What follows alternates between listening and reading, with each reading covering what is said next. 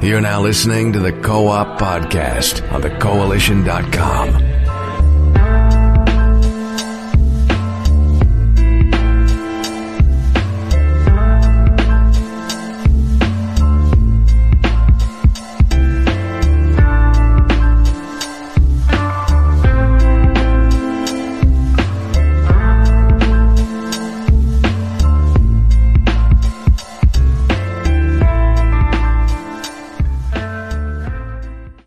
Hey, what's up, everyone? This is Gary A. Swaby, and you're now listening to the Co-op Podcast, episode 257. And Mr. Richard Bailey, eh, he's uh, well, he actually went to a wedding yesterday in Florida, so you know he's actually traveling back to Georgia right now as we speak. So big shouts to him. But I am here with Mr. J. James Lugo. How you doing, JJ? I'm doing good, Gary. I'm back. I'm revitalized. I slept in today, so I'm all good. I'm ready to get on this. Yeah, we haven't seen you in a while. Did you have a good birthday and everything? Yes, I did. I mean, a lot of it also was the fallout from E3 because, again, E3 was a lot of work for me, Rich, Max. When we were out there, we posted up a lot of stories and stuff. So I needed some me time to kind of recover. But also, I had my 30th birthday, so I was pretty happy about that. I got myself a giant cookie cake, homemade as well as a whole bunch of other cool little gifts here and there that were gaming themed. So it was pretty dope. I, I, had a lot of fun. But now I'm back. I'm ready to smack some heads, ready to drop some gaming news impressions on you, and a whole bunch of other stuff. Yep, let's get to smacking those heads. So, yeah, I'm also here with Miss Dana Abercrombie. How you doing, Dana? Yay to bashed heads. I'm doing all right. Busy week. Excited to be here. Good, good. So yeah, um, as you guys know, it's a very slow time of year for, for gaming news. You know, E3 has already happened. You know, all the, the, the blowout of news has already gone. So you know, we're, we're we're basically in the months where not much happens. There's not too many releases, um, and there's not too many headlines floating around either. So you know, we are going to improvise. We're going to talk about some some topics related to ethics in the gaming industry, and you know we we've got an evergreen discussion as our main discussion as well. So yeah, uh, it should be fun. We'll see how it goes. But uh, firstly, let's talk about what we've been playing. Now, I'll go first because I haven't played that much. I've only played uh, Overwatch. Uh, I played it on both PC and PlayStation 4 this week. I, I, of course, prefer PC, but it was pretty fun playing it with uh, my friend Ramiz on PlayStation 4 because, um, yeah, we, we don't really get to play much together. So just playing Overwatch with him was fun. And, and he's new to the game. So it was cool, like having him get into the game and everything and learn about it and see what it's all about, see what all the fuss is about. So that was cool. Um, I'm just awaiting for the, the new character Hammond to be officially released in the game because he is in the PTR, but um, you know he he's not going to be in the main game until maybe another week, maybe even this week coming up. He might be put in. Um, I'm also anticipating the the uh, Overwatch League finals, which are coming up too, and I will be at the grand finals, which is pretty cool. So looking forward to that.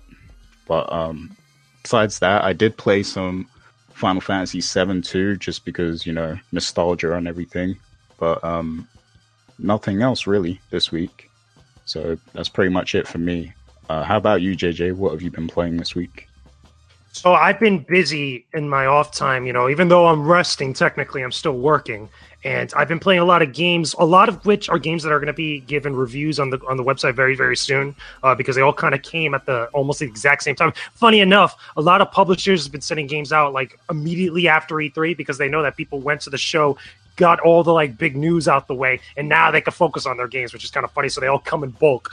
But uh, a couple of which I'm still under embargo that I can't really give impressions of, but I could say that I'm playing them right now. I'm actually playing Tempest 4000 from Atari that came a couple days ago. I'm also playing Shining Resonance Refrain that came from Sega. So within the next couple days, as of Tuesday onward, you guys are going to be able to get uh was it reviews from me on the website, so you guys could look forward to that, especially if you like JRPGs or even just classic retro games. Uh, besides that, there are other reviews that we have on the website right now, as well as also impressions that I've been playing for big games that have been releasing on various platforms, including on um, PlayStation 4. We have Red Faction Guerrilla Re-Mars-tered, which is a stupid name. I understand it's a terrible name. It should just be called Remastered, but because it's on Mars, you know, you kind of get it. Whatever. Whoever was the PR person that thought about that, smack him in the face for me. That's all I'm saying. But that actual review is up now on the website. Uh, you can check it out. If you played the original Red Faction Guerrilla, you have a lot of stuff that's going to be very familiar to you. It includes all the DLC and all the extra content and patches and stuff, but uh, it's just now presented in a much better fashion. There's improved lighting, there's improved little textures here and there throughout the game. Uh, you never really played it before. The easiest way I can describe it is that it's Grand Theft Auto on Mars with futuristic weapons. That's basically really the kind of gist of it. But again, a lot of it is a little bit dated, but it's still fun for a lot of people that are out there. And then finally, the other two games that I've been playing that are really cool because they came a little bit around the time of my birthday was Crash Bandicoot N. Sane Trilogy on Nintendo Switch. We have impressions of that now on the website that you guys could read up on. Uh, it's Crash Bandicoot N. Sane Trilogy, has all the DLC, all the extra content, all the extra levels, everything that was on the other consoles. It's there for you, but now it's portable with the Nintendo Switch. And again, I love Crash Bandicoot. I did the original review for us uh, a while back when the game came out last year and I still love it. I still think it's fun. I still think it's dope. Uh, definitely check it out if you love Crash Bandicoot and you have a Nintendo Switch and you want another good game to bring with you on the go. The other one that I got to check out, which is going to be getting some impressions probably in the next day or so because I wanted to play more of it and kind of complete it, was uh, Wolfenstein 2 on Nintendo Switch. Now, I got a chance to see this back at PAX East last year, or no, last year, earlier this year and uh, it was really really cool. But now I actually got the full game in my hand. I've been able to play it. It's pretty damn dope uh, for a game that's very big that that looks fantastic on the PlayStation 4, the Xbox One, and the PC. Uh, I think it looks fantastic on the Nintendo Switch. Now there are some little things here and there that they had to compromise in order to make the game run really well on the Nintendo Switch, especially in portable mode. But overall, I'm still having a lot of fun with it. But I'll have more impressions about that very very soon. So that's what I've been up to as of late. Wow, that's a lot. That's, that's, that's, you've been very busy during your time away, which is which is very good. So I'm sure you'll have lots to talk about. But um, yeah, that's pretty cool. How about you, Dana? What have you been playing this week? You're muted. I'm, mute. I'm muted. Um, I got to attend the Red Bull Conquest Championships. They was having a qualifier over down in Brooklyn, and so I've been watching a lot of that. They've been playing um, Tekken and also Street Fighter Five. Just having fun, you know. It's a, it's a great game to just let off some steam, and I've been watching them playing with championships and just been doing that. Oh, cool. Do you have any interest in those games like Street Fighter? And stuff. Well, see, the thing is, I grew up with Street Fighter. Like that was the game that I was really like really allowed to play and I didn't have any problems with. So I really like it. And so to even watch the competition, watch you know during these championship matches was really fun. Kind of wish that you could start playing with them as well, but I'm not as skilled as they are.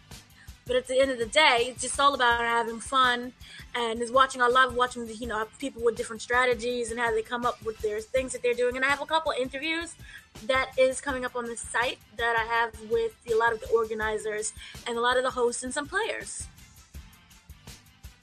That sounds awesome. Um, yeah, because I've never actually been to like an, an esports event yet. Um, obviously, I'm going to the Overwatch thing, but um, that's always something that in it like intrigues me. Just seeing people play these games and master them on a professional level, like where they they're able to do things that not the average gamer can do. Like that always kind of interests me. So um, I would love to like watch more of that stuff. I have seen a few uh, tournaments and stuff at E3, but um, not like an entire event like that. So it sounds pretty cool. Very passionate fans. Yeah, I can imagine. A little crazy. I can definitely imagine. Um, but yeah, is that all? Is that all you've been up to? Uh, just that, and still trying to uh, play some Incredibles, which is incredibly bad. incredibly bad. Okay, what's incredibly wrong with bad. it? It's just repetitive and boring, and it doesn't hold my interest. Fair enough. So yeah, because I expected the game to be. Remember when Disney Infinity Remember how they had their own incredible storyline? I remember that. I have the figures. And so I kind of expected that. And plus, Lego never does me wrong, but Lego is, I don't know what happened. They had an off day. I'm, I just don't know. We, I mean, we all suffer that off day, but this was just, it broke my heart. It's not that great. I'm curious to know what you're going to feel like about that when some of the other Lego games from E3 come out because I know they have Lego DC Villains coming out very oh, soon. That that, uh, I, that can never do anything wrong. That's that. I don't care. It could be literally one minute.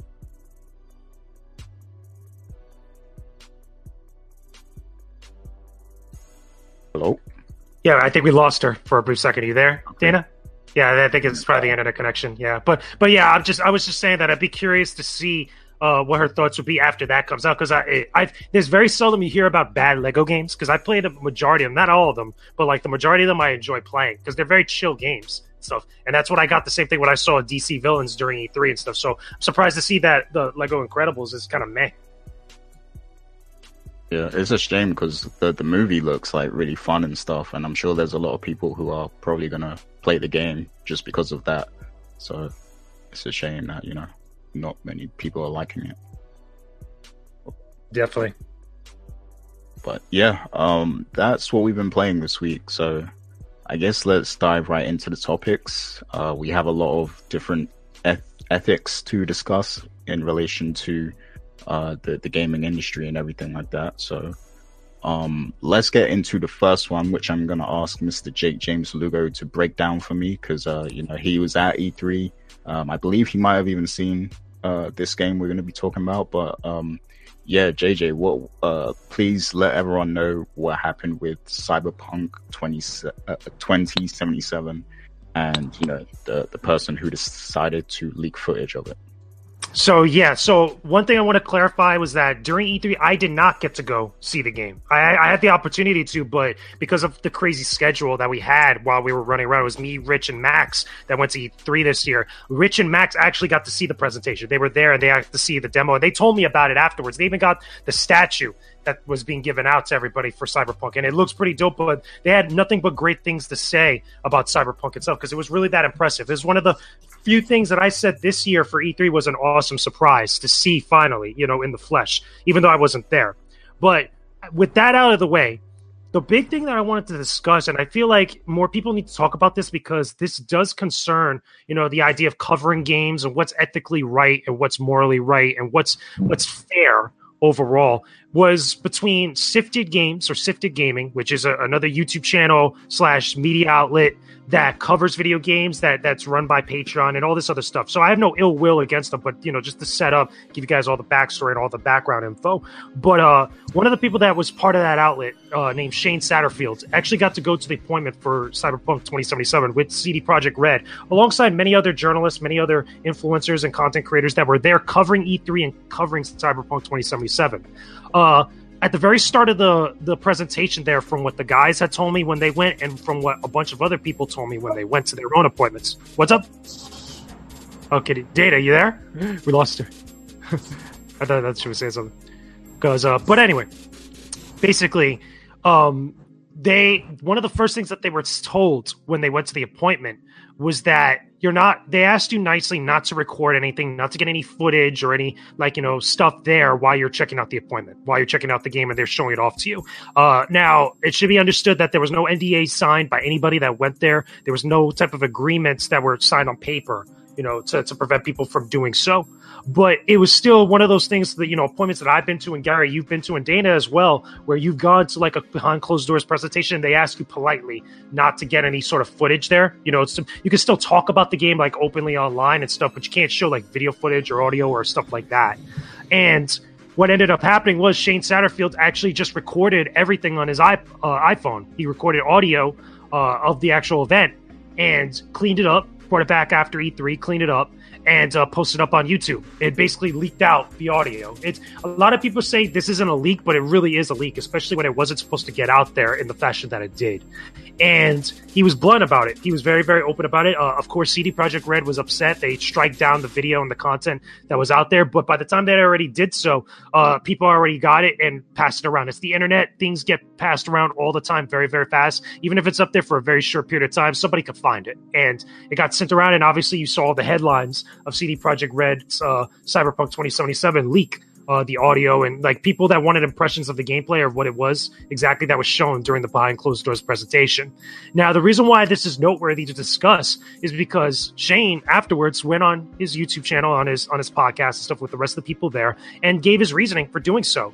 And it was a very condescending uh, line of reasoning, line of rationale uh, of for why he did so.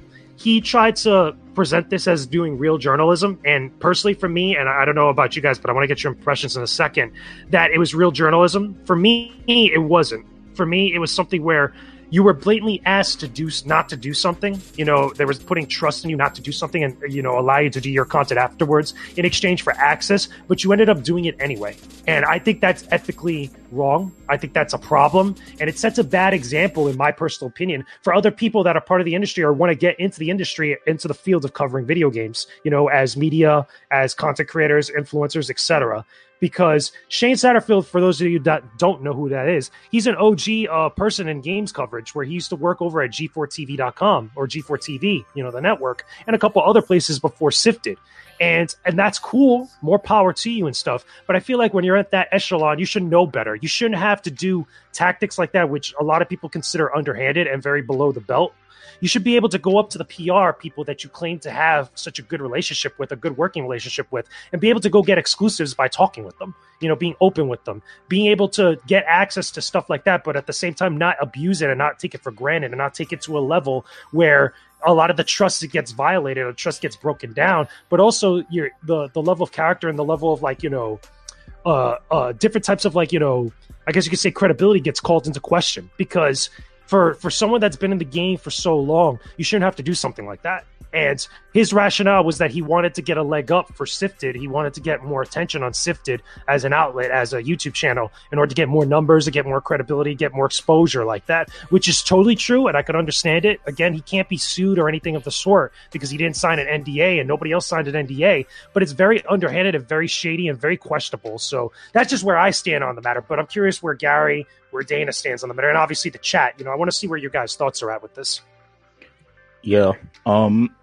now, I, I, like from his perspective as being, you know, um, a, a, a journalist who kind of wants to build an opportunity, you know, be an opportunist and break a story, and you know, um, I, I can understand wanting to do that, but at the same time, when you get invited to see a game behind the scenes, like like a cyberpunk, um, you have to view that as a transaction kind of thing, kind of situation. It's like a business, you know, uh, transaction. So it's like they're inviting you into their space so that you know um, you can see what they're they're offering with their upcoming game, and they trust you to respect that. And you know, obviously, you can talk about it because people, everybody talked about you know playing cyberpunk on their podcasts and uh, E3 discussions and all that stuff um, and that should be good enough, you know. Um, so they do not expect you to record and leak something if they politely ask you to to do that. You know, um, after they've invited you into their space, then you should definitely respect that because um, that's gonna definitely harm your future invitations that you get. You know, um, and you you might even get blacklisted from other companies who had nothing to do with this just because you know they don't want uh, anything like that happening with their with whatever game they're showing behind closed doors. So yeah, from you know, from a business perspective, it was a bad move for sure. Um, he definitely shouldn't have leaked it. But I can understand, you know, fans and people who've been waiting for more information on the game. Um, I bet they really loved that it got out of, got out because um, that's you know more information to digest about the game um, that they're keeping from us and everything. Um, and you know, as somebody who's um, ran a site kind of for like ten years, you know, I can understand wanting to create that opportunity to build growth in your in your audience and everything like that. But you have to go about it uh, more tactfully and more respectfully, so that you don't burn a future bridge. You know, so uh, that's my thoughts on that. But Dana, what do you think of the situation? If you're back, I am back. Oh, okay. Um, I see I see two sides. Sorry. I see two sorry. I see two sides of the situation. Well, yes, we're in this world where as journalists you want to be very competitive and you want to be the first one to get the information out. right? And I do kind of understand that way. But at the same time, by breaking those people's trust, you're not going to be invited to any other place for a while. So then that way, congratulations, you got your one piece of information, but you ended up sacrificing many other chances that you, you could have had down the future. So that is what the problem is from that I see from that end. Also, from the company standpoint, they should have had an NDA. Anytime that you want to make sure that your footage is going to just stay within that room, you don't go by just trust or a handshake or, yeah, I won't do anything. You signed the NDA. And they really should have had that NDA available for everyone. And I really don't understand why they didn't. So, moving forward, I hope that they get together their NDAs because this is not anything new. This is something that's going to happen repeatedly and by companies, big companies and small companies. They're going to find a way to get that information out there first by breaking that do not record anything clause. So both parties, I feel, are equally guilty. But this guy, he screwed himself over, you know, more so because now he may not be invited to anything. I, I want to add something to this that I feel like is very important because this is something that Shane had said in his explanation or like when he was talking about it on their podcast. Uh, he brought up a couple other names of other journalists and other media people that do break stories, that do break uh, info in this industry, specifically being Patrick Klepek uh, over at uh, Waypoint, as well as also Jason Schreier over Kotaku, which I think Jason Schreier is really the one that breaks real stories. The, the man has ninjas, okay? One day I'll talk about that on another podcast. My point is, is that that is two totally different things. I don't think like what Shane Satterfield did is in the same vein or even in the same league that what Jason, Jason and Patrick do. And the reason being is because Jason and Patrick do a lot of investigative reporting and they get sources from people that are leaking information, but they're not themselves getting access to that information by the company letting them through or letting them into certain places and then them just breaking that trust or just leaking out the info when they're asked not to. It's definitely not in the same vein. It's it is understandable where somebody would make that comparison because again they're getting that info from a source that technically is leaking info or breaking NDA, but that's not something caused by the person reporting the story. It's not somebody. It's not something where the person is getting the info by like weird slash unethical means you know, by going into some place, agreeing to do something, then doing the opposite of it, it's a completely different can of worms. And there's, again, there's a lot of different arguments that could be made for that. And if anything, like I said, it's much more ethically acceptable because they're the ones going out and getting sources from people that want to speak out on certain stuff. What Shane did was the complete opposite, in my opinion. And I think also, like what Dana was saying, and I've heard a couple other people say on various other different shows and podcasts, uh, specifically Jared Petty, he came out and said, like, that guy probably will never get invited to another private event again. And I don't begrudge anybody that gets like that. And it's not because I have ill will towards Shane or anything like that. I don't know the dude. It's just that how can anybody really blame any other company, you know, publisher or otherwise, uh, from not wanting to have someone like that at their event when they're trying to show off first impressions of a game or give information to the media where they feel like again they can have a little bit of a controlling message of the perception of whatever their game is going to be not that they're trying to control the media but like you know you can't blame cyberpunk i mean uh, cd projekt red for feeling a little bit pissed off because remember when the witcher 3 came out everybody said that they revealed that game a little bit too early and they admitted that because there were so many like bad impressions i think at one point and like there was a whole bunch of mixed messaging. So obviously, this was technically a reaction, I guess you could say, to that. But I also uh, like with Dana. I believe after something like this, especially next year or whatever CD Projekt Red's next game, or even other companies' games and future events, they're definitely going to be a lot more heavy-handed with NDAs, and they're going to definitely be a lot more heavy-handed with who they allow to go cover these games and check them out. Because you can't blame them for wanting to prevent stuff like that from happening, and not only changing up the perception perception of their games, but also uh, when it feels like someone that that that gets access to this stuff or someone that they're being kind of open and being you know putting a lot of trust in or just being you know honest with that they're to completely just flip the ball on them. And i think that kind of sucks for the company because it's not like they're trying to be facetious. They're not trying to be bad or anything. But it's, it's like again if you invite somebody to your house you're putting trust in them that they're not going to do anything stupid. But if they go in, they wreck up your house, or if they go in and start acting brazy like that, you're probably not going to invite them to your house anymore. You're not going to want to associate with them anymore. But the other thing, also, too, like I mentioned beforehand, but I want to reiterate, I don't like when personally for me, I don't like when certain people in the industry, whether they have veteran status or when they are fairly new and stuff,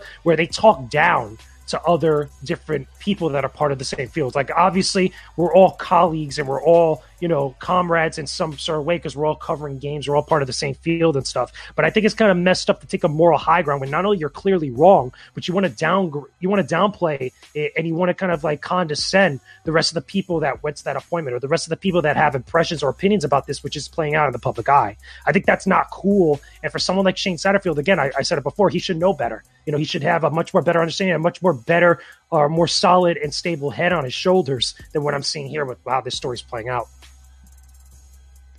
Yeah, and the thing is, like, this sort of thing could uh, have an impact on you know other people, like other media attending E3, because let's say, for example, now um, a lot of companies start making it mandatory to to uh, make everyone sign NDAs when whenever they're seeing something behind the scenes. You know, like you said before, like that's something we don't want to go through because it's already time consuming going back and forth through the the, the convention center and you know uh, making these appointments and everything. So like if you have to spend time filling out a form as well, an NDA and everything, like that's just only gonna add to all the hassle, you know, having to cover all these games and stuff. So nobody wants that. Um, and it's, it's things like this that bring about certain uh, guidelines that these companies have to adhere to. So I, I, I want to add one thing there. I don't think it's bad signing the NDAs. You know, in my own personal experience, because we've signed plenty of NDAs when we're covering games and stuff, and I don't think that in of itself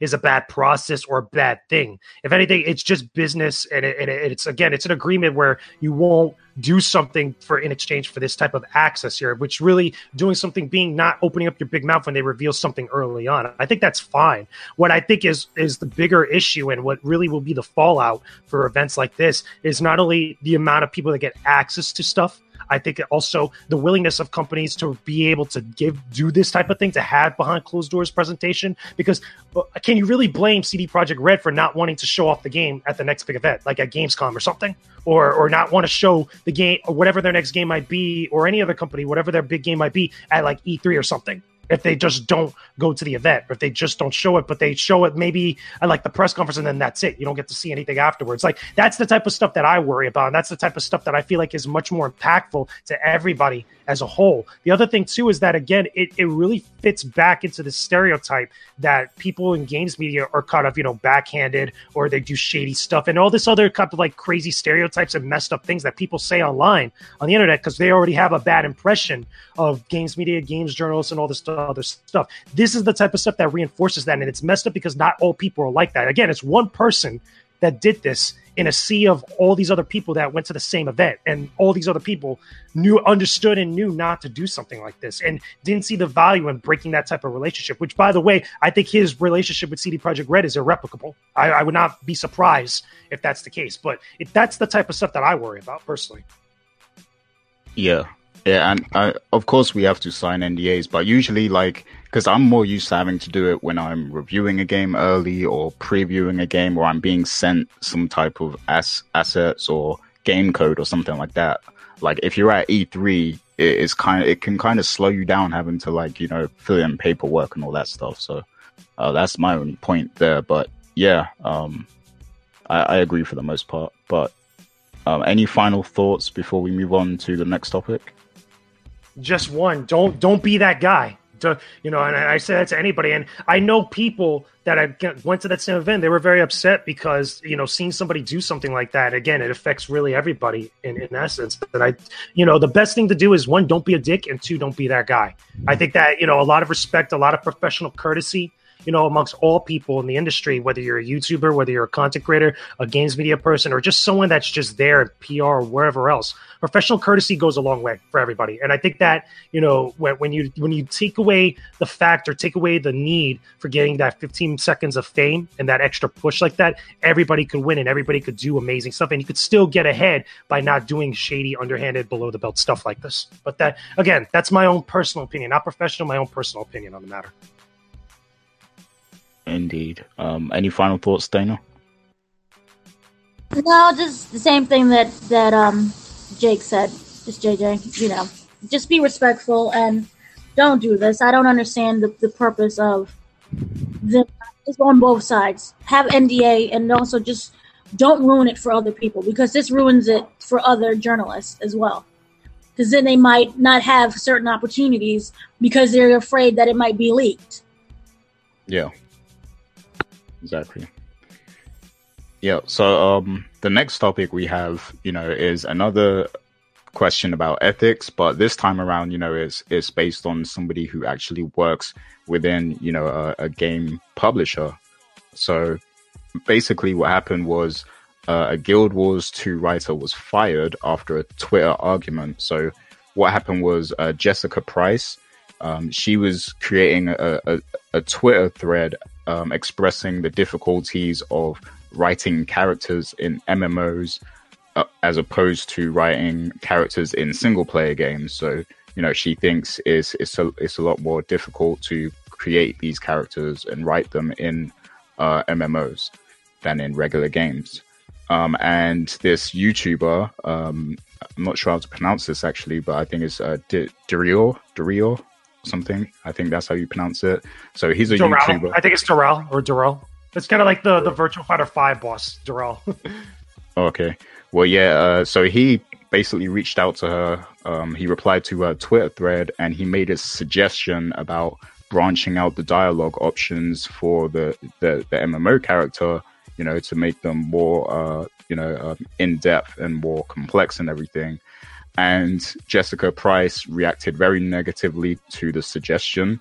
Um, she was pretty dickish about it. Um, she said, uh, basically, the tweet went like this. So she said, Today, in being a female game dev, allow me, a person who does not work with you, to explain to you how to do your job. So she's basically, you know, um, painting the picture that this guy is trying to tell her how to do her job when he really just wanted to kind of give, you know, a suggestion on maybe something that, you know, they could think about in terms of writing the characters and everything. So, um, people saw that and thought it was kind of you know dicky uh, kind of the wrong way for her to to go about the response and everything and she was being unfair to the guy. And she actually ended up you know uh, losing her job. She had to apologize as well um, for the statement. Um, so yeah th- this raises a lot of questions about ethics and what's okay what's acceptable uh, because this is the digital age and you know um, people have so much access to developers, writers, uh, directors, you know, um, actors, celebrities, you name it. So, what do you guys think of this situation? And I'm going to start with you, Dana, being that you know you're a female in the industry and everything. Uh, what's your thoughts on how she handled that situation? Was it right? Was it wrong? And what's acceptable? My whole thing that I have with the with the situation is that I don't understand why she made everything so public. You can easily send someone a text message or an email and to make it public just kind of made her look even more wrong. And i do understand what she was trying to say and there are many times when men try to tell women what their jobs are and do the whole mansplaining. But to make it public just seemed to be even worse so that on her end was kind of wrong and she did come across as being you know uh, not exactly taking the, the the news or the advice well. So I just I just think for her part she could have handled it a lot better. And even though she apologized and she apologized a second time, I just kind of felt that it wasn't sincere. You know, and I think that it was something like she was trying to get her job back. So that's that's what I have to say about that. Yeah.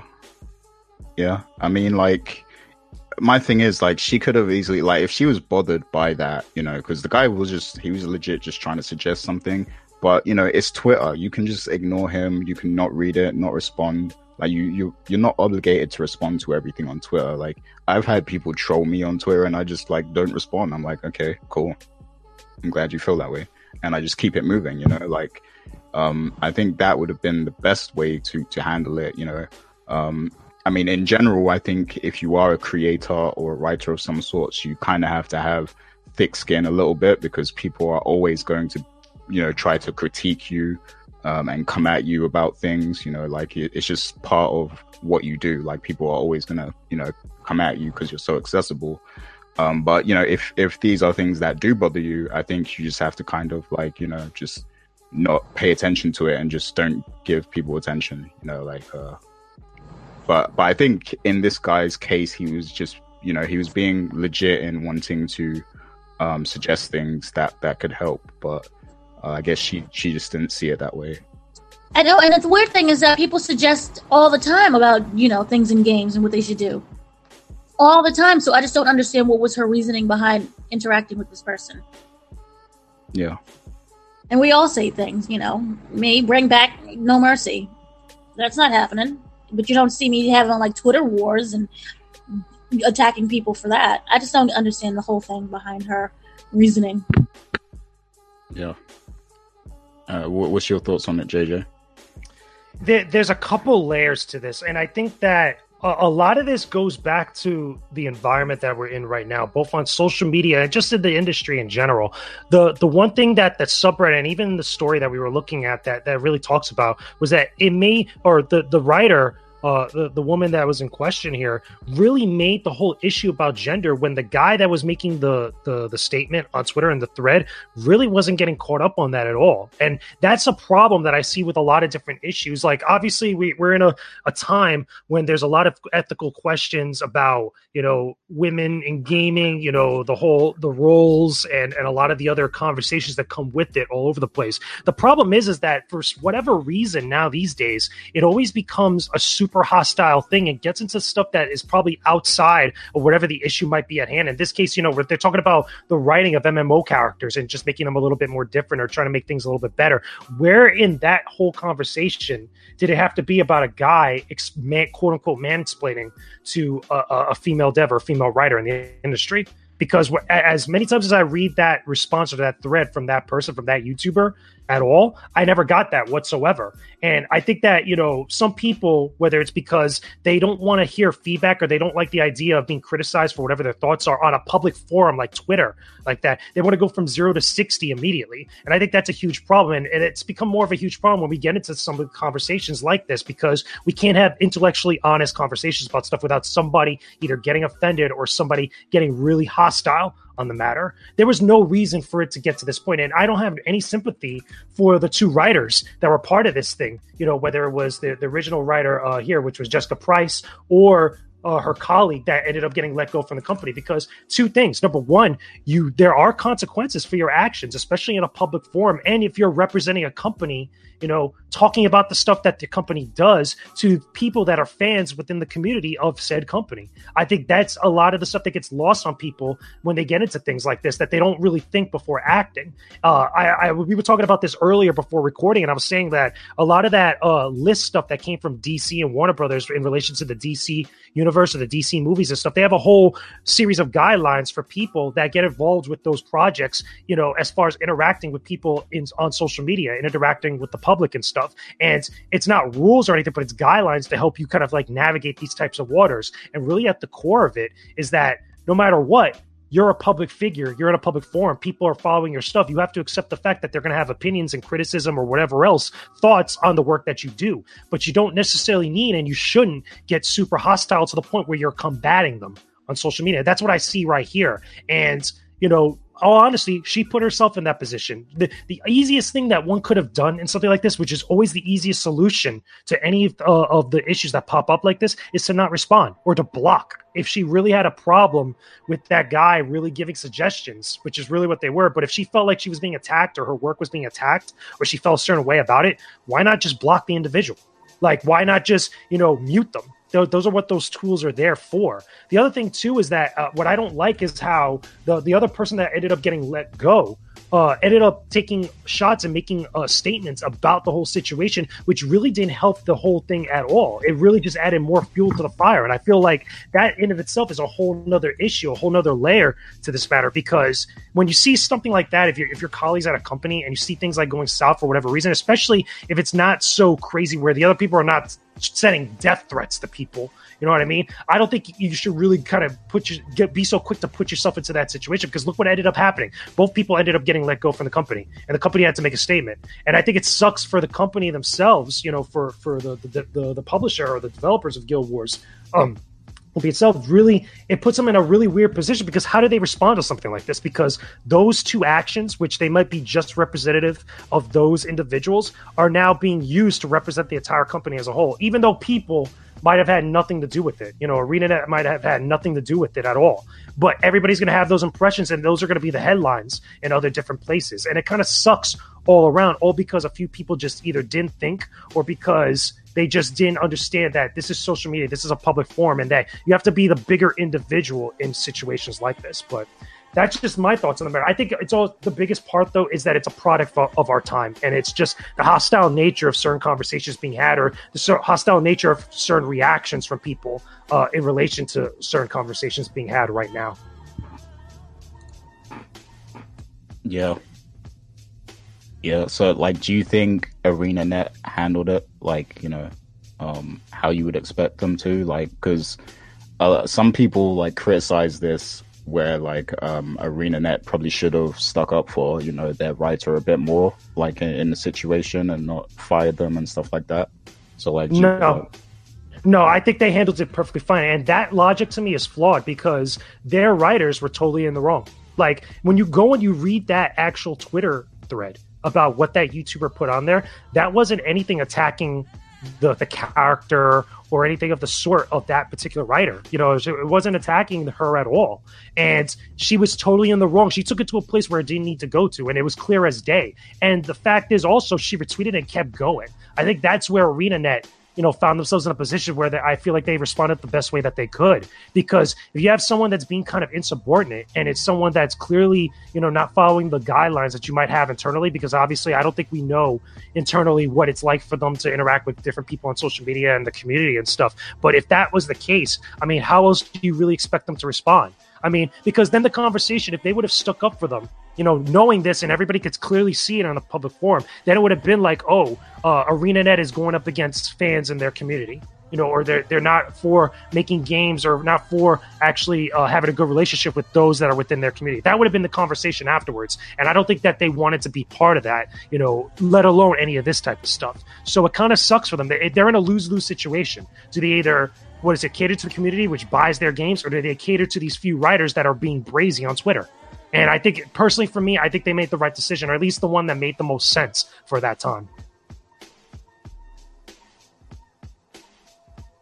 Yeah, I, I definitely agree. I feel like they went about it the right way, um, for sure. Um, and I think this is a lesson to you know anyone who's in you know part of a team, a company, or a bigger company. Um, you know, I, I think you should definitely monitor how you uh, respond to people, you know, especially people who are consuming the products that your your company's putting out and everything like that. You need to, you know, be wary of how you you uh, conduct yourselves, you know, in in matters of critiquing and feedback and things of that nature. So, I think either don't respond to it or you know just uh, be respectful, you know, about it. And I think that that respect needs to be on both sides too, because you do have um, people on you know the other side, like gamers or whatever, who will uh, they'll they'll be dicks too. You know, they'll try to uh, give you uh, criticism, but in in a foul way. You know, and they'll be disrespectful about it. So that respect has to be there on both sides. Um, and in this case, the you know the, it clearly wasn't respectful on the end of the writer. So yeah, I think ArenaNet handled it the right way. Uh, but any final thoughts on that topic before we move on? No, I'm good. Cool. Um, so yeah, uh, please explain this this whole Twitch streamer controversy because um, I know Polygon put up an article about this, but um, you know I didn't actually get to check it out. So uh, let me know a bit about this, JJ.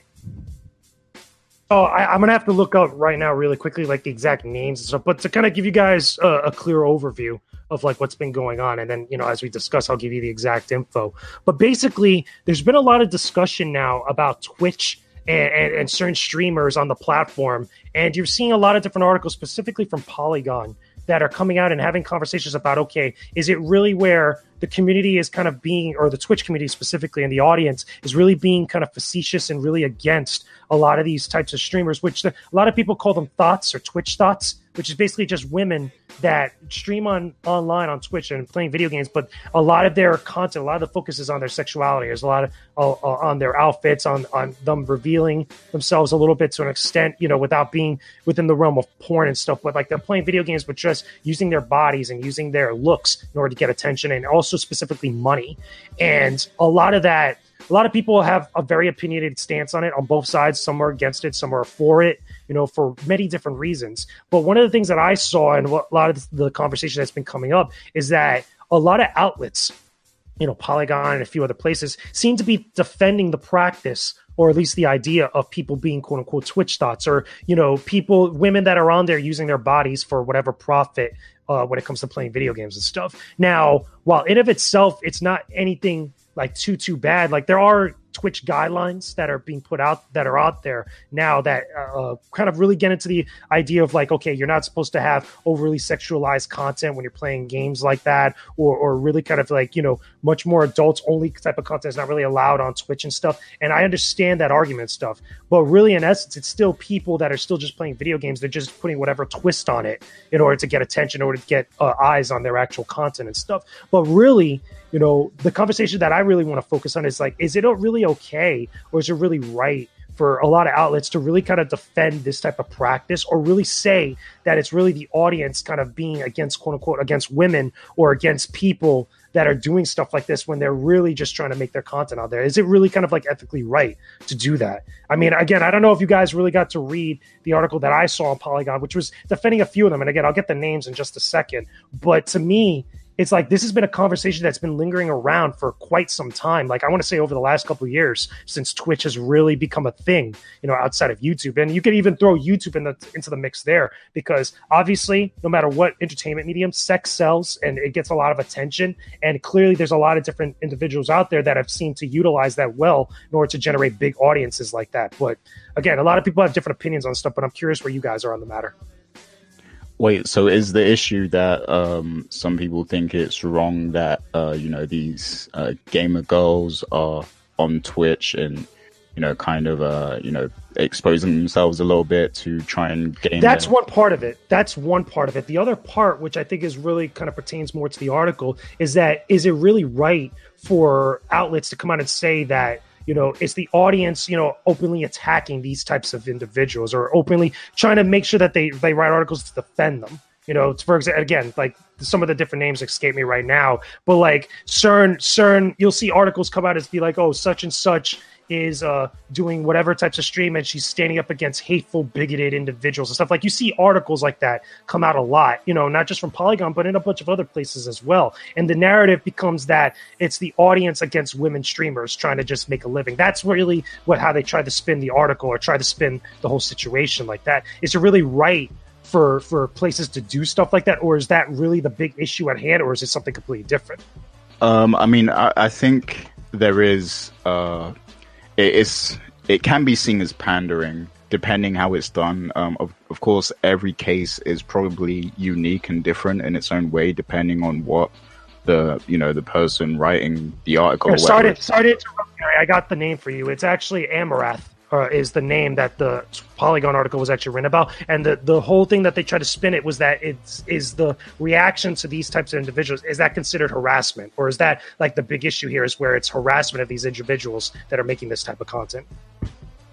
Okay, so they're basically saying like, are they harassed like because you know people uh, criticize them for what they do? Is that what they're trying or, to? Or because well, they're trying to spin it either like that, or they're trying to spin it because they're women. That all of a sudden the audience is reacting because they're they're against women being on the platform or being in in games and stuff like that. That's really what they're trying to spin it like.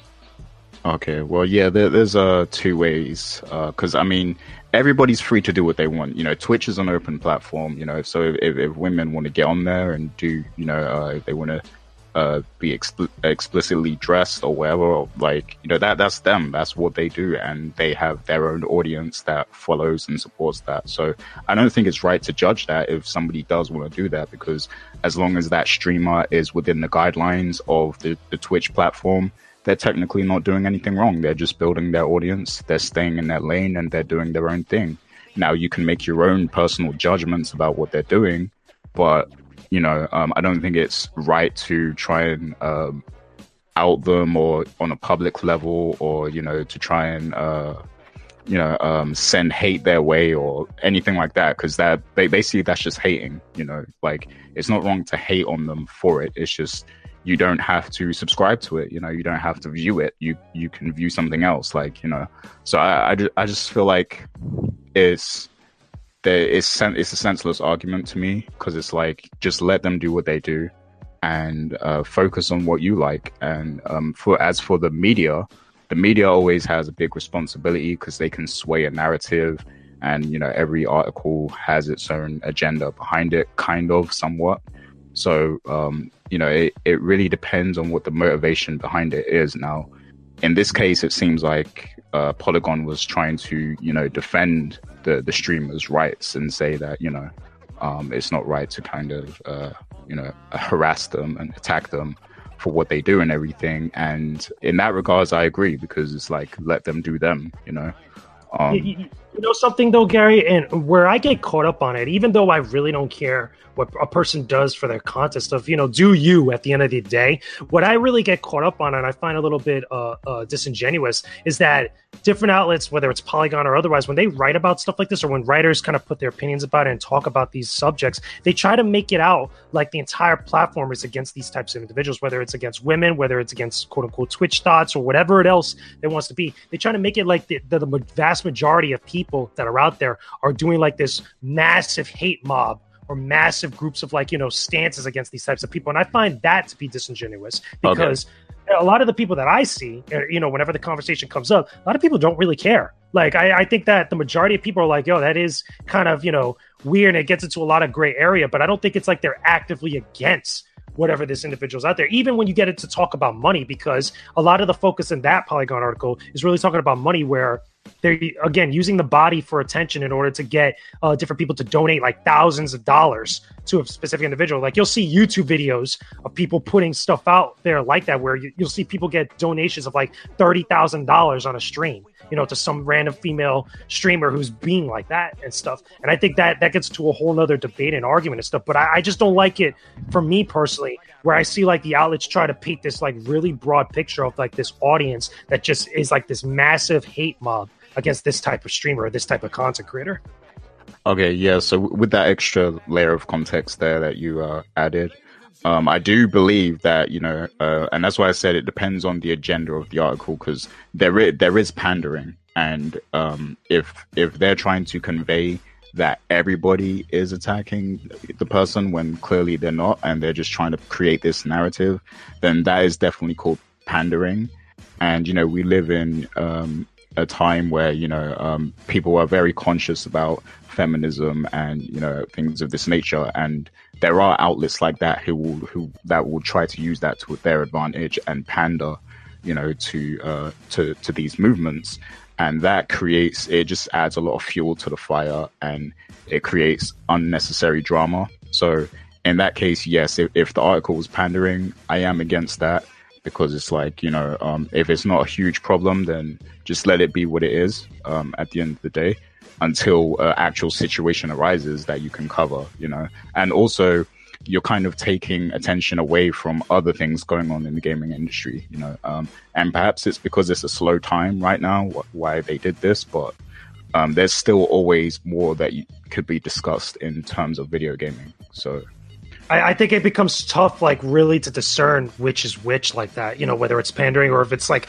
actually trying to have a conversation stuff. But I think now more often than not, within the last couple years, that's become a lot harder to do with a lot of stories that come out, especially in the wake of like all the different hashtags and all the other crazy uh, conversations that have come up. Again, we we live in a, in a very hostile time on social media when it comes to certain topics, and I think that is where people start to become fed up because they always feel like they're being forced a certain type of like whether it's an agenda or a certain type of perspective on certain things rather than just being informed when it comes to articles that are reporting on stuff like this. Like again personally for me i don't care about this type of content that's out there and i feel like you're always going to have that no matter what type of medium or entertainment section you're going to be in and stuff. But I, I think it's wrong to really kind of point the finger at a massive audience when, when the majority of people i don't think feel like that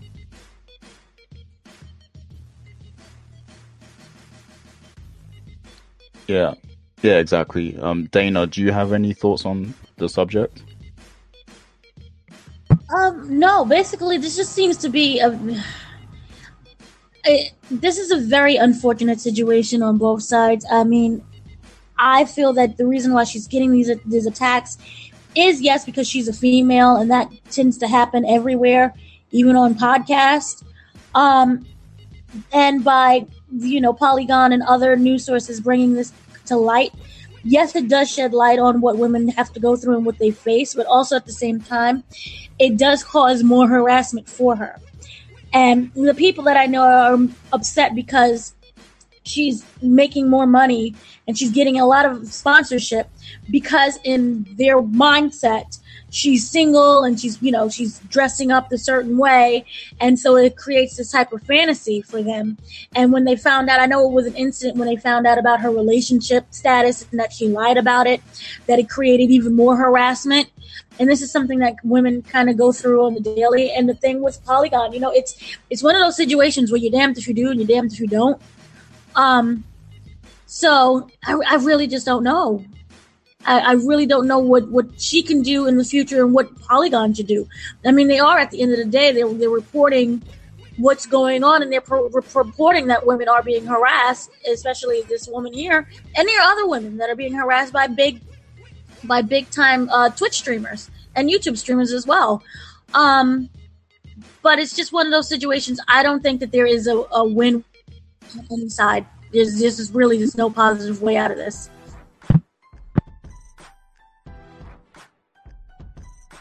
Yeah. Yeah, I mean, uh, it, it's it's a it's a touchy subject, and I, I feel like there's bigger narratives that should be addressed in the industry before this, because Twitch is a very like it's, you know, it's a it's an open source platform. You're free to do whatever you want, create whatever content you want you run your own channel. You can ban people, you know, if you wish to. So it's like, you know, what what exactly is the narrative that they're trying to create by putting out this article here? You know, because uh, I don't see, you know, I mean, I haven't experienced personally, like, you know, uh, Twitch women, you know, being attacked and everything like that, but I'm pretty sure it does go on.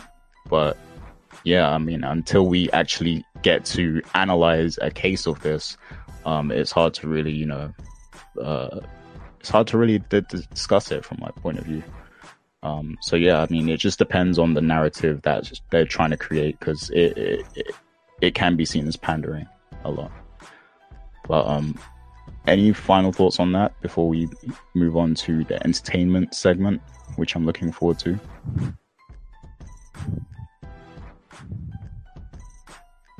No final thoughts?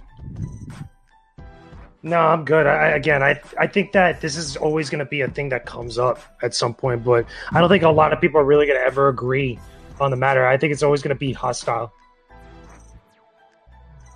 Yeah, yeah. Issues like this are always going to be prevalent in the industry, unfortunately. Because I, I miss the days where we only had to worry about you know games and when they're coming out and you know what people think of them, but nowadays in this digital age, there's just so much going on that you know we have to pay attention to, and it's like it, it seems really pointless to me. But but yeah, so let's jump right into the the entertainment news for this week. So Dana, which topics do you have for us today? All right, I have a couple. I'm going to go through them really quickly because there's the big main one. So, really quickly, we have um, uh, we're getting a spinoff. Those who don't know, we're getting the, the Men in Black spinoff. Um, Sony is going to do it. They added four new cast members. Uh, Kumail Nanjiani, he's from Silicon Valley. Rafe Spall, he's from Life of Pi. He was the, the Indian guy from Life of Pi. Um, also, it seems that we're not getting a sequel or even a prequel what we're getting is more like a continue we're getting something that's in the same universe. Okay so will smith and tommy lee jones will not be in the movie at all. Um this was remember it was supposed to be the uh, 21 jump street crossover with the men in black 3 but jonah hill was like oh it's too complicated so they completely dropped that idea. And so we're getting this instead the new Men in Black film, which is untitled, will be directed by F. Gary Gray, who did Straight Outta Compton. Wait, and F. Gary? F. Gary Gray. Oh, I thought you- he thought he thought he thought you were talking brazy for a second. No, no, no. Uh, what ha- what ha- it, basically it's going to take place in the same universe. So it's going to expand on all of the aliens that we were introduced to during the So that should be interesting if anyone cares about that. Also, uh, we're having, as you know, we're getting the Aquaman thing is coming out really soon.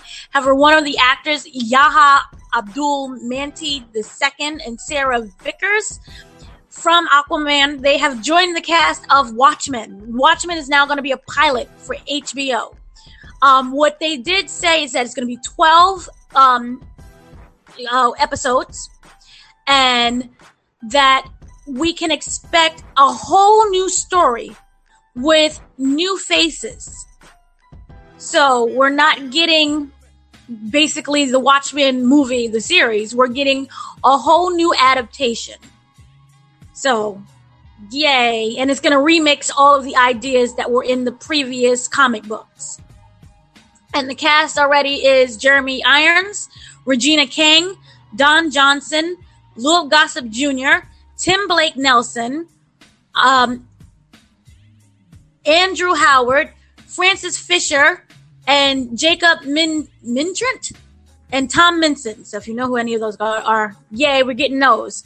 Also, we finally have a premiere date for The Gifted season two. Remember that was the X Men spinoff. It did really well on Fox. It's coming back on Tuesday, September 25th.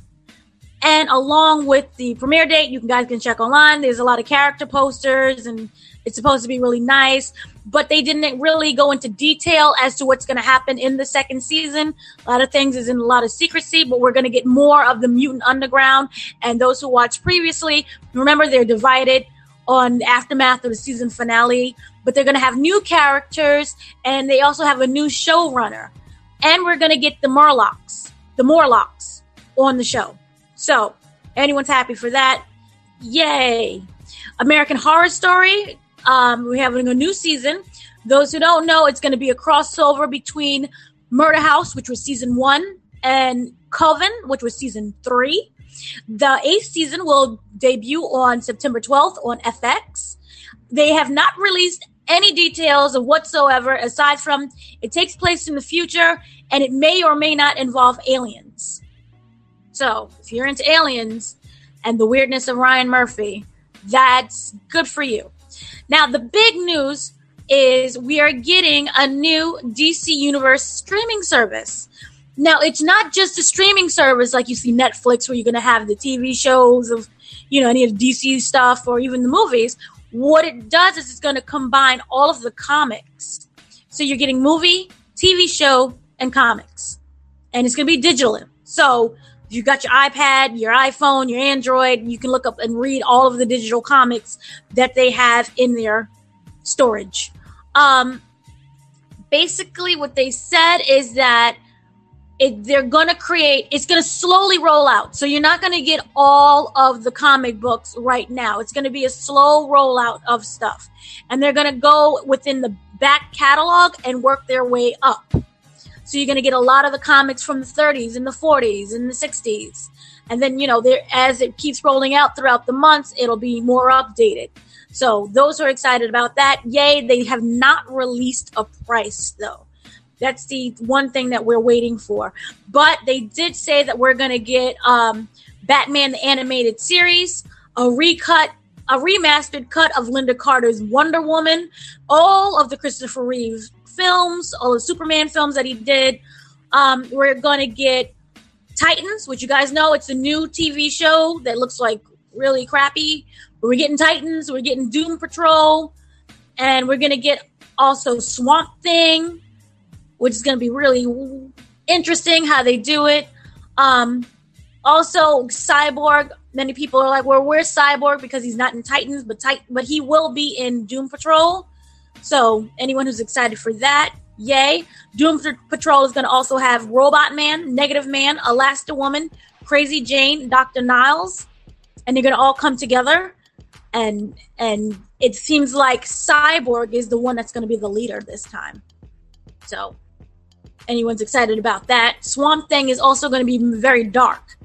Um, it's going to follow a bunch of heroines as they travel to Louisiana to investigate a strange swamp-born virus, only to discover there's more magic and danger in the bayou than could have ever been realized. So those who are excited, we were getting that, and then on top of that, we're gonna get um, the Harley Quinn animated adult cartoon. So this is mature. It's not meant for your kids. There's going to be a lot of violence, a lot of sexual activities that's going to go on. You're going to keep up with the same kind of humor, but they're they're saying it's not going to involve, you know, it's not for your kids at all. So anyone who's excited for that, I think that's like the one thing that I'm excited for. Also, it will be available. The the DC Universe is going to be available on iOS, Android, Roku, Apple TV, Amazon Fire TV, and Android TV, as well as through the service website. So anyone who's looking to play on their PlayStation, to watch on their PlayStation or their Xbox, you're not getting that right now. You're not going to get that. But the original series, I'm going to just break it down really quick because it's, it's the list that they finally released. So the original series is Titans. That is a live action. Doom Patrol is going to be animated. Swamp Thing animated. Young Justice Outsiders animated. Harley Quinn again animated. And what they said with Swamp Thing is gonna it's gonna be like a weird hybrid of animated with uh, live action.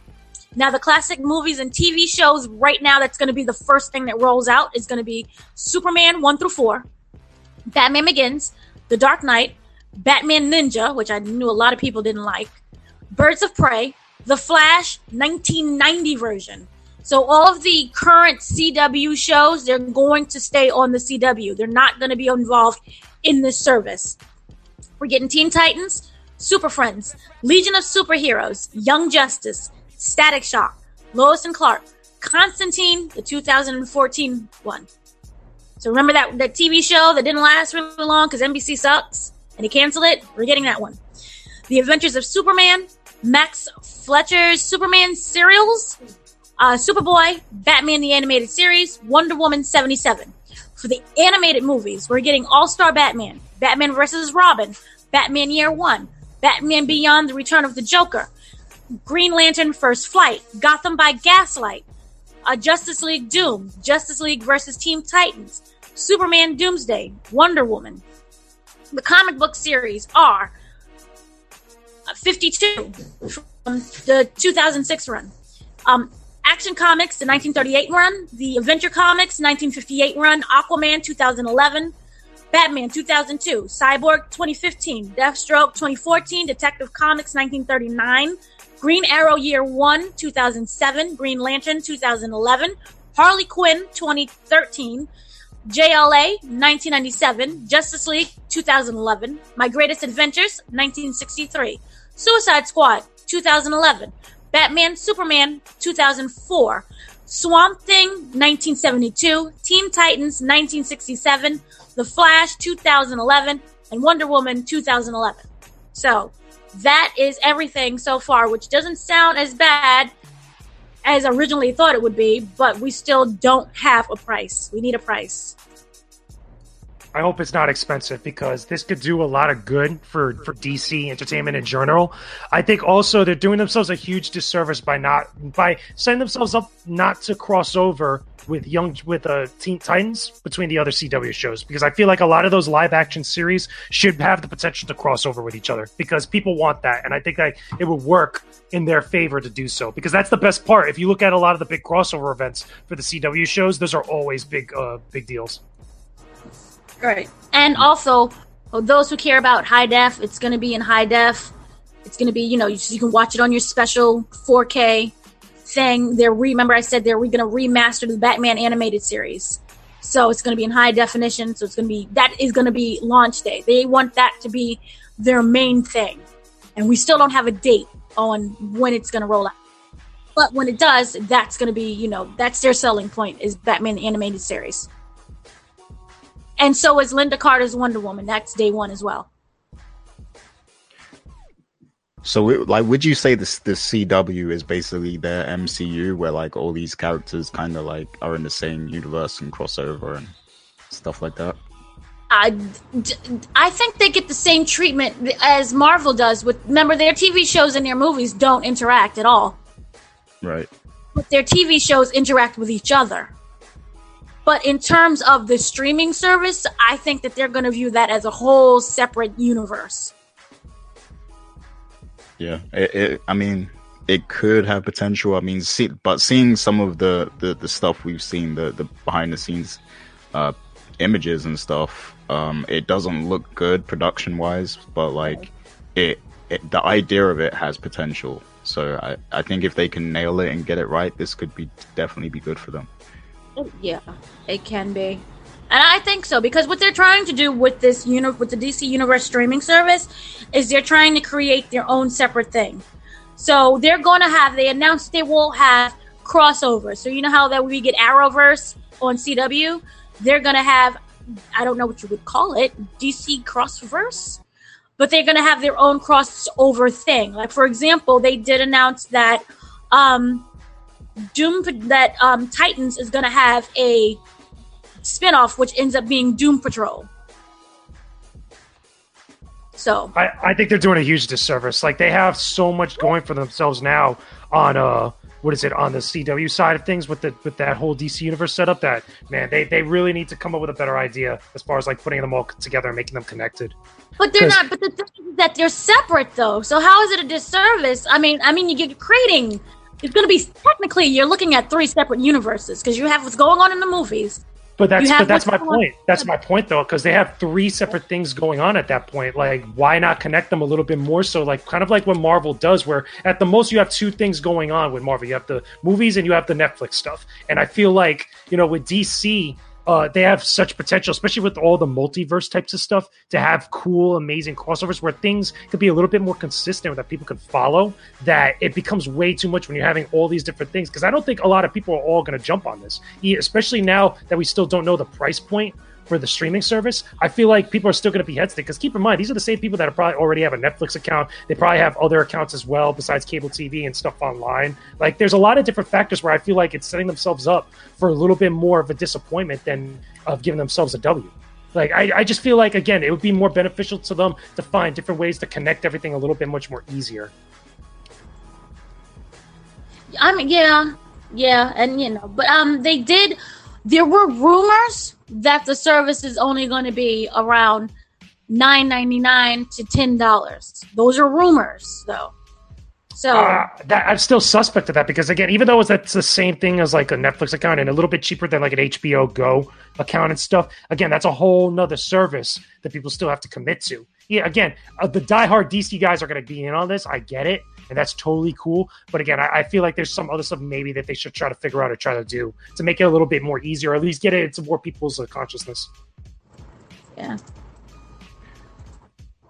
Um, yeah. did did you have any other entertainment topics? Well, those who don't know, when we're going to get um, the Captain Marvel movie, remember it's going to take place in the 90s. Now, we've seen a lot of them digitally age or digitally make young the actors such as Michael Douglas and we had Michelle Pfeiffer and others. They're going to de-age Samuel Jackson 25 years. So they've been working on the technology to make it consistent for the entire movie. So he's going to look like Pulp Fiction. Uh, basically, it's going to kind of look like Pulp Fiction, or maybe was it Die Hard with a Vengeance? Wasn't that like 25 years ago? Uh, I hope they keep the afro. That would be cool. But yeah, um, that he'll have eyes. Remember, he's his has his eyes, so no patch. Yeah, that that should be interesting to see how they how they handle that. But um, also, um, you guys heard about uh, Idris Elba being casted in the the uh, Fast and Furious spin-off movie, right? So it's going to be The Rock versus Idris. I think yes. I think that's going to be pretty awesome in terms of you know those two actors going at it on screen. I that should be fun. And it's nice to see him do that. Yeah. Even though he's the other franchise he was in because he complained about it too much. So we'll see how he does in this one. I'm sure he'll be, be killed off. Like Idris Elba is killed off in like almost every movie he's in. So It's unappreciative. But yeah, he's he's going to play the villain in this as well.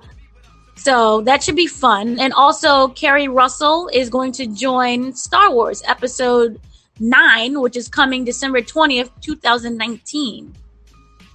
And they started filming Birds of Prey. Birds of Prey is, basically the all female villain version uh, that DC is doing with um, uh, the woman who played Margaret oh Robbie. gosh, Margot Harley Robbie. Quinn. Yeah, Harley Yeah, Quinn Mar- and Margot Robbie. Harley Quinn. That's going to start in January, so that should be really fun. I'm still suspect of that, honestly. I'm still very, very suspect. I'm gonna I'm gonna watch it like like all the other projects and stuff. But again, that that that's another project where I'm still a little bit worried. Like I'm going to watch it, but I just I don't know. And uh, um, Keanu Reeves is in talks to do John Wick three. uh, well, yeah, that, they should definitely do a John They- Wick. They're they're already doing it because it has a it has a title already. Well, thought- yeah, it's purely- like well, he was working on the contract negotiations. Oh, okay, that makes sense. So yeah, and Nicolas Cage is going to be in Spider-Man Into the Universe. Well, Spider Verse. Yeah, he's playing he's playing the Noir Spider-Man, which is pretty kind of interesting. It's gonna be pretty interesting. I saw like a good chunk of the movie. Sony did like this huge preview thing, and when I say it's amazing, it's amazing. I just sat there and just cried. The animation is just gorgeous, and the voice acting so far, though, was the, what they got is. It feels just everything feels so natural. I, I have And a the question character- about that. I have a question about that. What? Maybe you would know better than me, Dana. It's that not too long ago, didn't the director go on like a thing on Twitter that people were really pointing at not too long ago? There, there was like something where he was like really like wilding out on Twitter that people were calling into question, like, okay, what is going to be the response uh, to people going to go see Spider-Man into the Spider Verse at this point? Like, do you know? Do you guys know what I'm talking about? It was like it was like over a week ago. Oh no, these are the. Are you sure? Because I know that this is Phil Lord and Christopher Miller.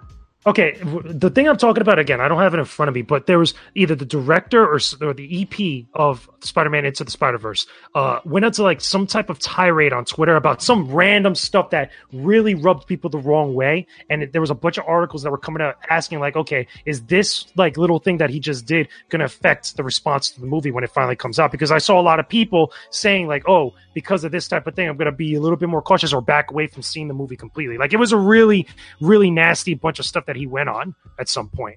Like again, I don't have the specifics in front of me, but I know it was like some time ago, a little bit more than a week ago that that that came up. I hope. I hope not, because it's a really gorgeous movie and everyone should see It it. looks dope. Like uh, seeing the trailer, I was saying to myself, like, okay, this looks like a really cool concept for a Spider-Man movie, and it's different from what we're getting in the live-action movie. So I'm all down for it. But it was like I remember seeing that, and people were calling that into question. N- no, I I haven't heard anything, but I I hope it doesn't affect it. I'm gonna all. look for the I'm gonna look for the article so that way you can check it out later. So that way you can see what I'm talking about. No, the only issue that I can only see people having an issue with is that it's Miles Morales, but there are other Spider Mans because it's Spider Verse. And so the only like thing that I heard was like, "Oh no, it's the Black Spider Man. They're taking over." But other than that, no. Haven't heard anything. Cool. I'll definitely be looking out for that because I heard good things about it. I remember you talking about it when you first went to see it. So It's so amazing. I just sat there and was just like the animation, the script, and these are like two nerdy white guys, and they got exactly what it's like to live in in New York City. They got the dialect of how you know African Americans and Puerto Ricans speak, and they made it really funny. These are the same guys that did the that did the Lego Movie, so they know what they're doing. They just really embraced the whole comics and, and it, so far i'm telling you it looks really great and also one thing uh, we are getting the okay remember child's play remember chucky oh yeah, I used to love those. Oh. that was like my childhood we are getting not one but two chuckies here's the thing we're getting child's play the series so it's going to be the, the tv series and then we are getting another chucky movie that is the continuation from cult of chucky now, this is the one that introduced her daughter. Remember, those who want to know or don't really care, she was possessed by the cult of Chucky. It was ended up being people are possessed by the spirit of Chucky, and so there are multiple Chuckies out in the universe. Okay, so the Child's Play series many people are kind of confused about who is being involved in what. But this is what happened. The Child's Play remake, they're doing a remake, will not involve any of the creators or the actors. So there's no Brad Dourif. So think of this as being remember when they remade Freddy Krueger and it was really dark and he was a child rapist molester and it was really depressing and it was also really bad. Think of that as this version.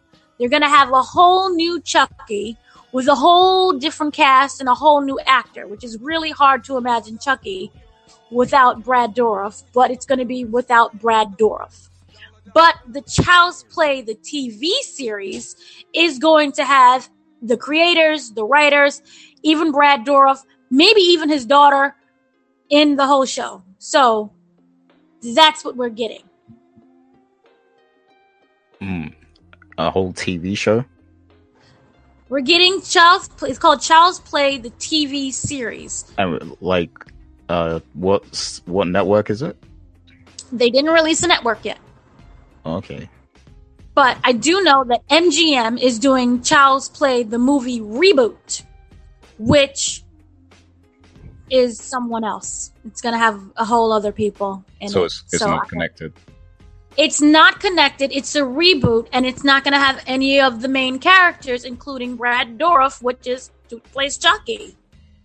And it, there's no word on if Jennifer Tilly is going to be in it. Interesting. So this whole trend of rebooting stuff from like the 80s and 90s, I think it's going to continue for a- for a long Yeah. time. So yeah, and those those Chucky things. I think the Cult of Chucky came out last year.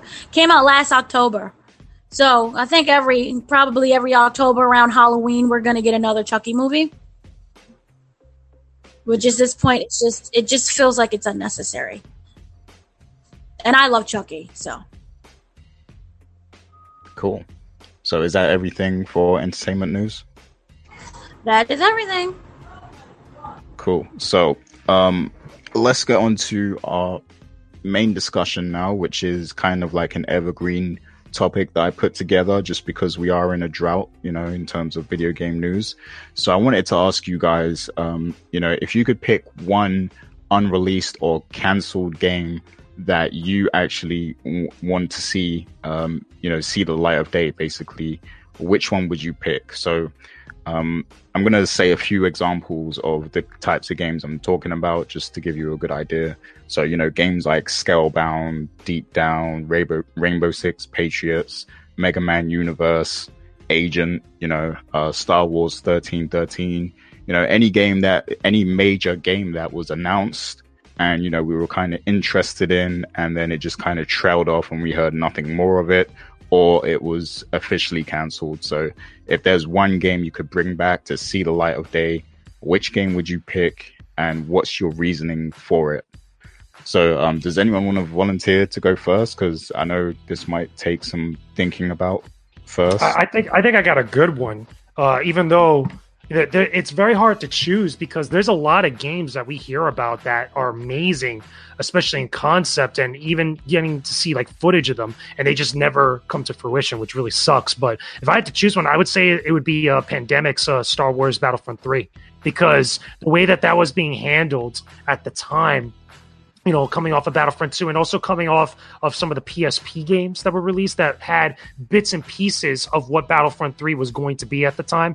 Uh, it's a shame that a lot of that stuff didn't pan out. And it had to do with the company losing money. And also, I believe it was Pandemic's parent company losing faith in what Pandemic was doing at the time, which is why they shifted a lot of focus towards some of the other studios that were developing the PSP games and eventually closed down that studio specifically.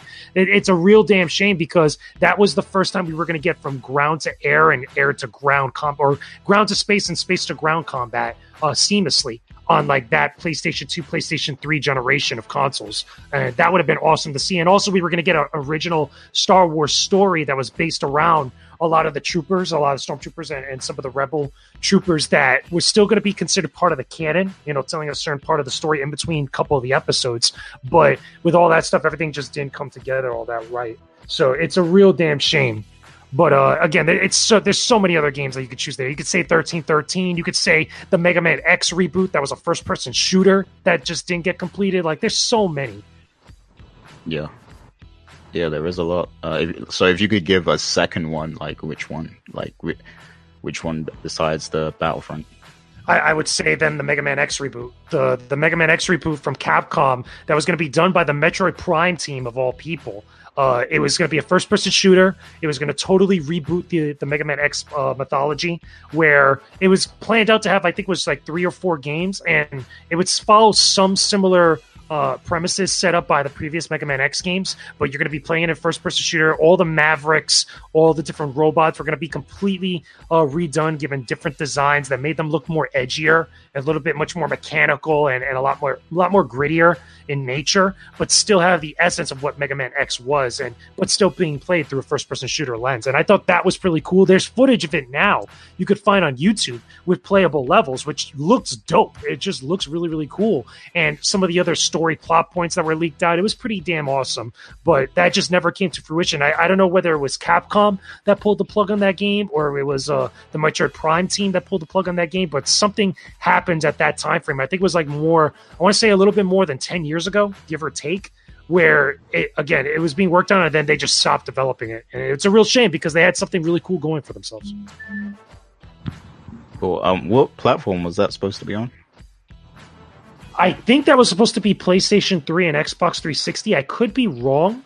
And, and also GameCube at one point. I could be wrong on that. I, I, would have to look it up. But I know it was right before the modern age of which we're in right now. It was like right towards the end of like PlayStation 2, Xbox original, GameCube era, leading into whatever the next generation was. Right. That's cool. Those are those are some good picks, and I think those are picks that not too many people would think about too. So uh, major props on that one. Uh, Dana, do you have any picks, or do you want me to go first? WWE No Mercy. I do that was. I don't care if it doesn't count.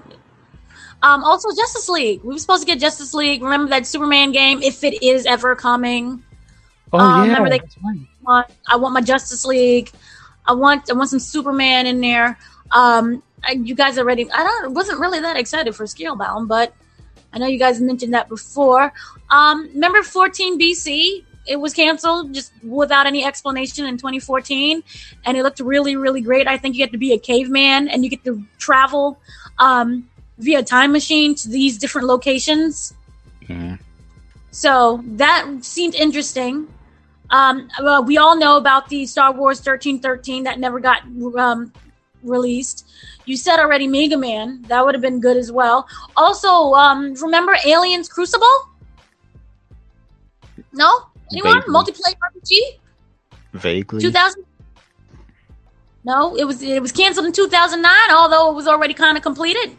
And basically, you would have been stranded inside of a space colony infested with it with the aliens, and your goal was just basically to click, to kill all of them and to survive no, no one remembers. That was that was that was something I was looking forward to.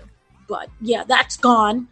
Um, Gotham Guy by Gaslight. People don't remember that one. 2009. A lot of games got canceled in 2009. But uh, yeah, they canceled that one. That was by uh, THQ. They used to be good, but they canceled it. I would have loved to play Gotham by Gaslight. Nice Victorian era where he battles Jack the Ripper. Maybe they can do that again because remember the movie came out. That would have been a great companion to go with the movie. But then again, we didn't have that, so depression set in. Um, let's see what else. That's I think that's that's mainly like the only ones that I can think of. Mm-hmm. Remember there was like a Isle version of Fallout. I never was really a Fallout person, but I thought that would have been interesting. It was a top-down turn-based RPG. Oh yeah, yeah. Nope. They, um, because I, I, know they used to be top down back in the day, the, the original ones, but I don't know. Uh, I think they did. Say it again. Yeah. A 3D version. Oh, and also, I'm surprised nobody said this. Silent Hills. Remember oh, that yeah, one? That, that was actually going to be my pick, but yeah, oh. that's another one. Yeah. Sure. The fetus. You can talk about the fetus. We didn't get a fetus. We just got a glimpse of a fetus, mm. which I do that here's the weird thing with Silent Hills. I don't think that yes, it was canceled, but I think that in some weird way they're reviving it with Death Stranding. yeah, I, I think somewhere uh, there's probably some sort of concept that um, Kojima has kind of clung on to. I mean, of course, he has Norman Reedus as well, but um, I think he's kind of kept the concept slightly and just tweaked it, maybe. But um, but yeah, Silent Hill's definitely going to be my pick, and it's just because I wanted to see what Ko- Kojima's vision was going to be for you know the Silent Hills series because um, I you know I've briefly played some of the the Silent Hill games in the past and stuff, but just to have Kojima's stamp on that, like I really wanted to see what it was going to be like and what it was going to be about and everything. And I was mad that they uh they took the PTR down. The, I mean the PT down yeah, know? that was just stupid. But yeah, that was yeah. cold blooded. But also, many people don't remember there was a Sonic X-treme, which was basically a Super Mario 64 version of Sonic, hmm. where everything was open world, and I thought it would have been really interesting to see that. This was like a while ago. Now I don't care anymore because all the Sonic games, aside from Sonic Mania, just like no one really cares about them, and they're really not that great. But at that time, I would have liked to see that. And and also, I think there was a volleyball game for Mario. And we were supposed to get a Daredevil game in 2013. Really? It's called The Man Without Fear. Oh, that would have been good. I, I love the uh, Man Without Fear comic.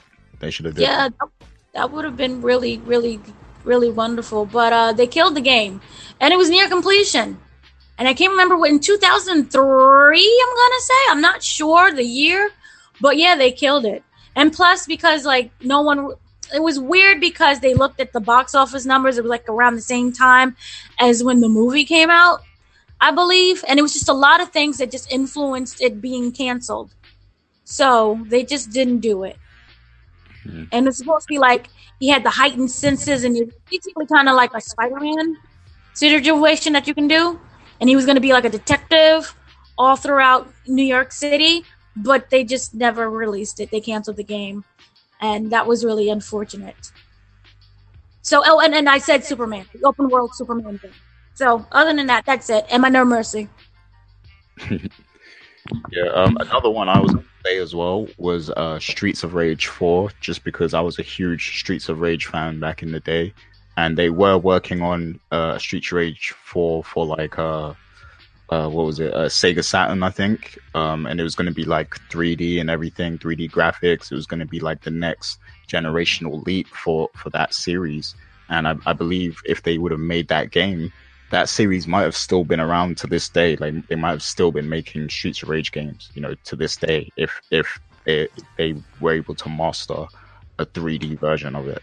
But that never came to fruition, unfortunately. So, you know, now Streets of Rage is just a, a nostalgic uh, series from the past to us, unfortunately.